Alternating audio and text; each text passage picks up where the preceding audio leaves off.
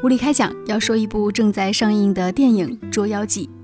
昨晚去看了电影《捉妖记》，想想这部电影走过的路，荒诞而又心酸。一部电影拍完了，杀青了，就要后期制作了，广告都投了，却因为一个演员吸毒的问题，柯震东同志就要让几百几千号人的努力好像付之东流。于是姜老板咬咬牙，花了大价钱再拍一次，再经历一次不知未来的波折。就在这几天时间当中呢，《捉妖记》上映了。据说呢，在这个群魔乱舞的暑期档，它要过十亿才能够收回成本。单从电影角度来看，很多人对这部电影还是打出了一个比较高的分数的。因为中国电影在上半年经历了《何以笙箫默》这样的纯烂片洗礼之后，《捉妖记》这样的良心电影好像感觉是可以救命的。但是电影一开始呢，很多人觉得是一部卡通片，看了半天也不知道到底看的是什么。直到电影大画面当中出现了井柏然，出现了白百合，出现了那些人类的身影，才知道原来这是人演的一部片子。也难怪这部电影的导演许成毅是怪物史瑞克团队当中的一个重要的中国导演。据说他为了拍摄这部《捉妖记》，还拒绝了《功夫熊猫三》在好莱坞的制作。但是从情感上来说呢，他也更加希望能够在中国拍摄一部属于自己的真正意义上的这样的大电影。所以这部电影不能说完全是中国智慧，其中还有很多好莱坞的元素。无论是剧中的那些歌唱片段，还是剧中的那些小人偶和剧中男女主人公一起跳舞的镜头。有位大叔跟我说，觉得《捉妖记》好看的人其实都怀有一颗赤子之心。这是一部什么样的电影呢？豆瓣简介上是这样说的：小伙子天音阴差阳错怀上了即将降世的小妖王，他被降妖天师小兰一路保护着，躲过各种妖怪。虽然两个人渐渐对小妖产生了感情，但是小兰却明白，只有把这只惹人眼红的小妖卖个好价钱，在人妖混杂的世界里，他们的命运也牵动着世人的心。在这部电影当中，我们看到的所有打酱油的角色都是重量级。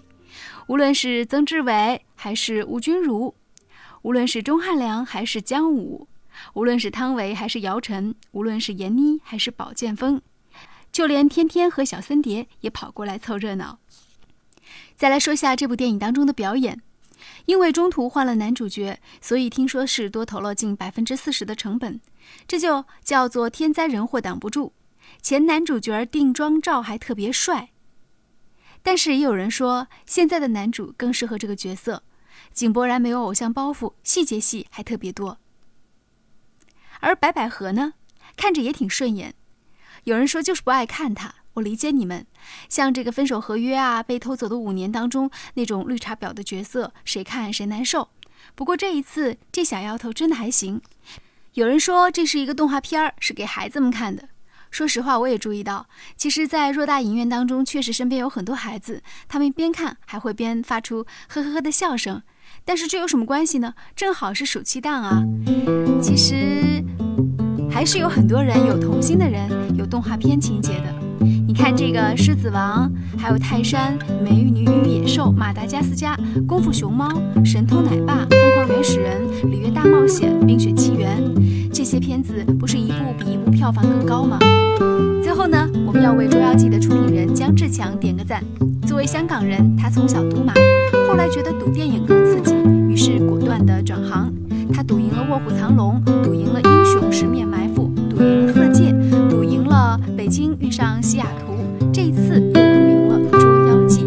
很多时候，人们谈到这样的神怪电影，会想到用《西游记》来做文章，而《捉妖记》总是跳出来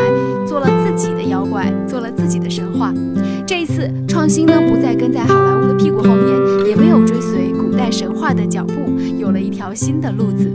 其实从乐观层面上来说呢，那就是说中国电影有了更多的创新精神。